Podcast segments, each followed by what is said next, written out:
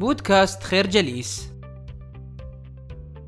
القانون الأول لتغيير السلوك والذي تستطيع استخدامه لتكسب عادات حسنة هو اجعلها واضحة ولكي تتمكن من غرس هذا القانون يمكنك استخدام الاستراتيجيات التالية. أولا استخدم بطاقات تسجيل العادات وهي تعني أن تقوم بكتابة عاداتك الحالية حتى تصبح واعيا بها.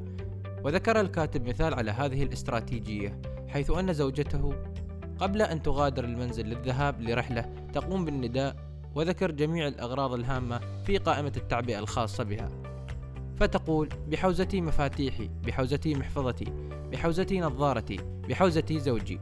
كما أنك يمكنك ملاحظة هذه العادة وبشكل كبير عند زيارة اليابان فترى العاملين في القطار مثلا يقومون بالإشارة للأشياء حولهم ويصيحون بالأوامر فعندما يقترب القطار يشير إلى العلامة الضوئية ويقول الإشارة خضراء. وعندما يتحرك القطار يشير إلى موجه السرعة ويصيح بسرعة القطار المحددة. ثانيا استخدم نيات التنفيذ وهي تعني ببساطة أن تضع نية لتنفيذ هذه العادات بتحديد الوقت والمكان. فمثلا تقول سأتعلم اللغة الأسبانية لمدة 20 دقيقة في الساعة السادسة في غرفتي.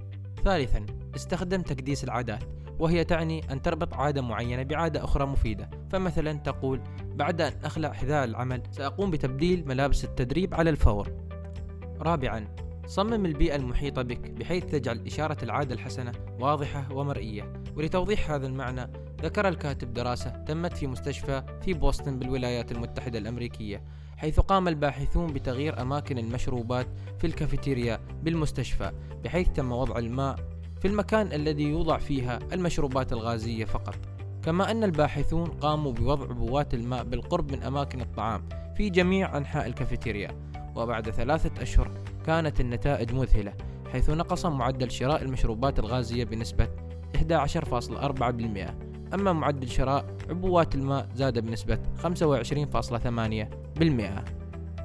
الفكرة القانون الأول لتغيير السلوك والذي تستطيع استخدامه لتكسب عادات أفضل هو اجعلها واضحة يخبرنا الكاتب جيمس كلير أنه من المهم جدا أن يدرك الشخص الصورة المعكوسة للقانون الأول لتغيير السلوك وهي اجعلها خفية حيث أن إدراك هذا الشيء يساعد وبشكل كبير في التخلص من العادات السيئة وتعد أهم استراتيجية لتحقيق ذلك هو أن تقلل التعرض للإشارة الخاصة بهذه العادة السيئة من بيئتك.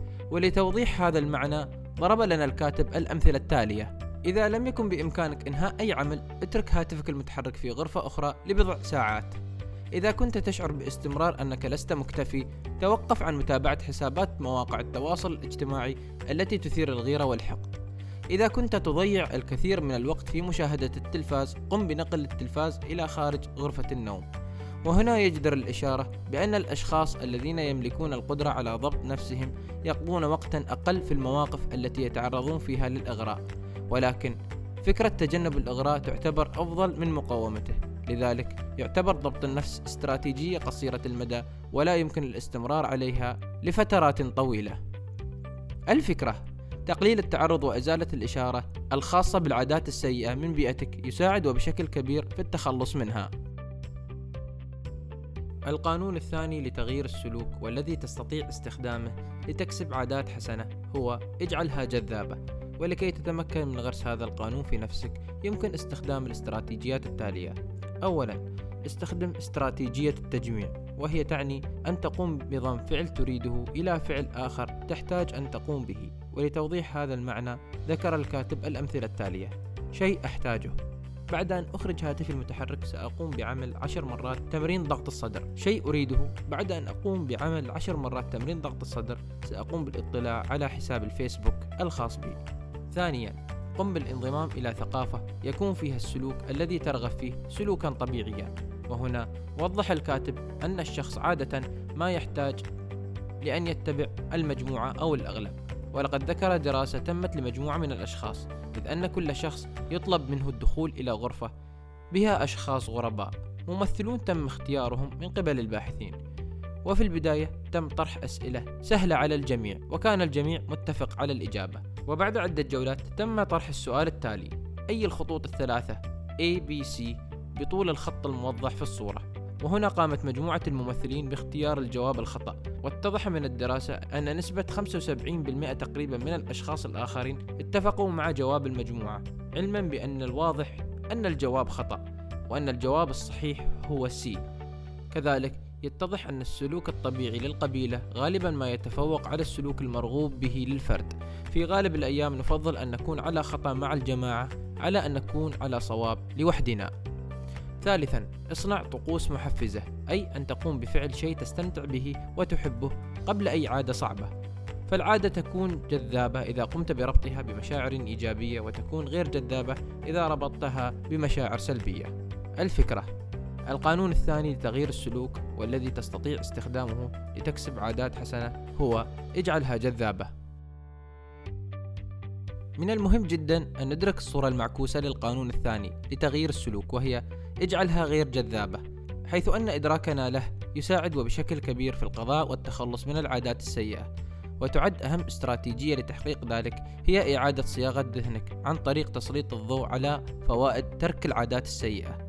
ولتوضيح هذا المعنى ضرب لنا الكاتب مثال على التدخين فقال تظن أنك ستقلع عن شيء لكن لن تقلع عن أي شيء لأن السجائر لا تفعل شيئا لك. تظن أن التدخين شيء تحتاج أن تفعله حتى تكون اجتماعيا ولكن هو ليس كذلك. يمكنك أن تكون اجتماعيا بدون تدخين على الإطلاق. تظن أن التدخين يساعد في تخفيف التوتر ولكنه ليس كذلك. التدخين لا يريح أعصابك بل يدمرها. الفكرة استراتيجية إعادة صياغة ذهنك عن طريق تسليط الضوء على فوائد ترك العادات السيئة تساعد وبشكل كبير في التخلص منها. نشكركم على حسن استماعكم. تابعونا على مواقع التواصل الاجتماعي لخير جليس، كما يسرنا الاستماع لآرائكم واقتراحاتكم، ونسعد باشتراككم في البودكاست.